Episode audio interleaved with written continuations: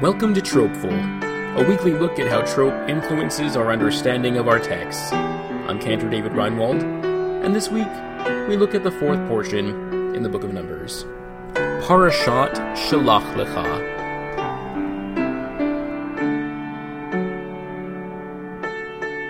This is a portion that has special meaning to me over the past eight years, as it is the portion that has been read by two of my adult B'nai Mitzvah classes, program I teach and lead, and it will be read again next year, at this time by my current six students in our adult Benot Mitzvah program. And ironically, this Shabbat, I have two sisters celebrating their own Benot Mitzvah and reading this portion.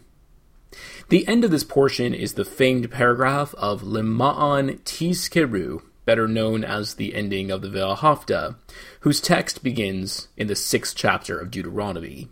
This ending paragraph deals with the ritual of tzitzit, the fringes reminding us of the commandments tied on the corners of our garments, specifically on our talitot.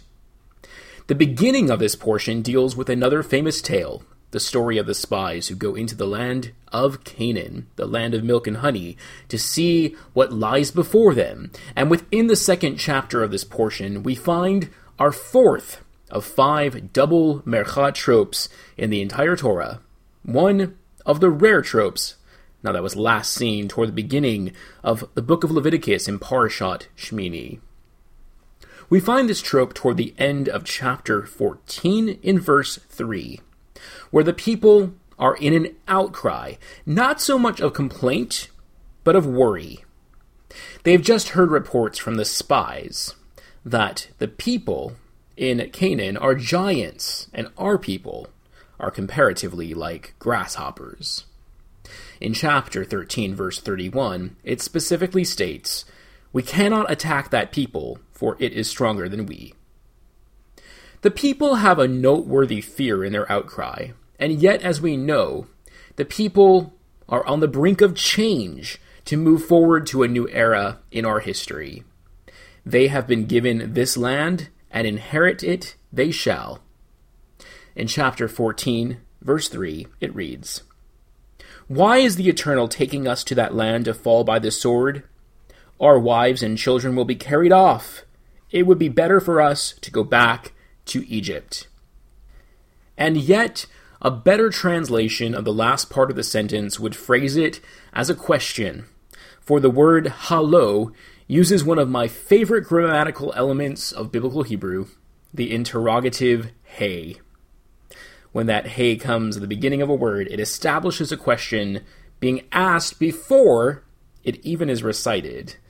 The tone is set and it should read wouldn't it be better for us to go back to Egypt?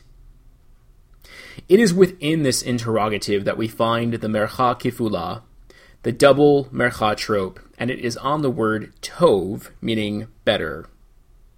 As the question is asked, there's a change in key or modality here from major, a bright sound, to minor, a slightly more diminished, sadder sound, literally noting the sound of being unsure. Listen to the verse.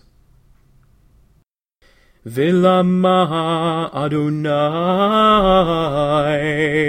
Mevi Otanu El Haaretz Hazot Linapol Bacherev. Nashenu Vitapenu Yeh Lavaz. Halo Tov. Lanu Shuv Mitzrayma. And isn't that incredible?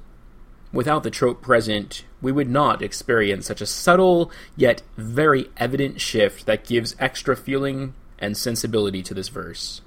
And that's trope for you, my friends. And thanks for hanging in there with me while I was off last week. While I really love creating this podcast, I've learned over the past year that it is sometimes a big challenge for me to sit down and create a new episode as a one man operation here. And for that matter, I still really encourage and invite any of you who may be interested in joining me as part of the Tropeful team to be in touch with me.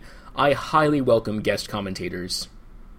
I hope your summer is off to a good start. And until next time, I hope you will continue to be tropeful.